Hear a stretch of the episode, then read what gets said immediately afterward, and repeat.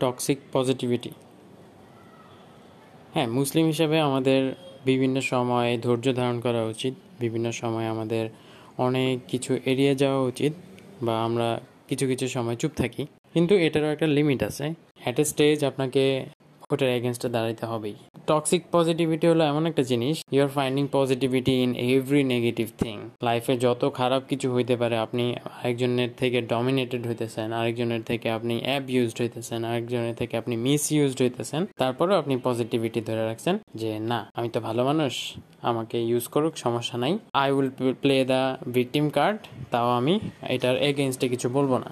হ্যাঁ এই জিনিসটা হলো খারাপ, আর এই ভিকটিম কার্ড প্লে করতে যারা মজা পাওয়া যায় তারা লাইফে সব সময় দেখবেন যে, না না, আমার লাইফে এটা হইতেছে না, কেন হইতেছে না হ্যান ত্যান আর এই জানেন আমার লগে না, এটা হয়ে গেছে। ওরা কি করে? এই ভিকটিম কার্ডটা প্লে করে করে ওইখানেই ওরা কমফোর্ট জোনটা খুঁজে পায়।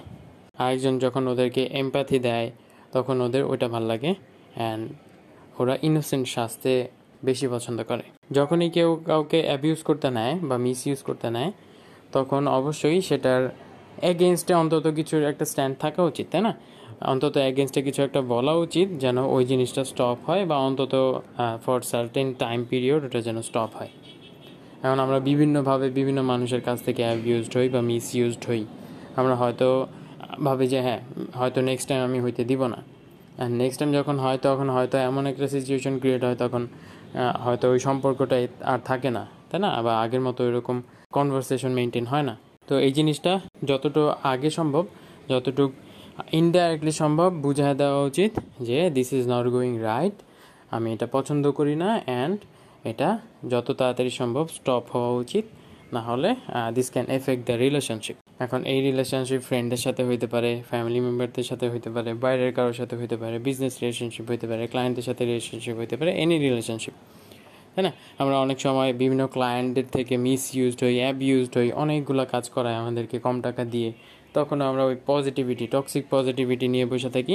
যে, আরে ভাই, আমি তো দিন শেষে একটা ফিডব্যাক পাবো ফাইভ স্টার রিভিউ পাবো।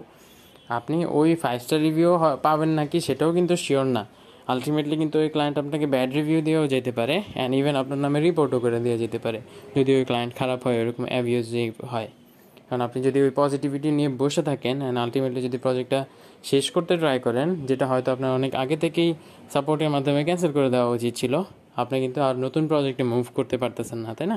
আপনি আপনার লাইফে আগে যেতে পারতেছেন না আপনার হয়তো মেন্টালি যে স্ট্রেসটা খাইতেছেন, ওটার জন্য হয়তো আপনার অফলাইন রিলেশনশিপগুলো এফেক্টেড হইতেছে। আপনি হয়তো কারোর সাথে বেটারভাবে কথা বলতে পারতেছেন না, কথা, কোথাও হয়তো যাইতে পারতেছেন না, কোথাও কাউকে হয়তো ভালোভাবে রিপ্লাই দেন না, মেজাজ খারাপের কারণে।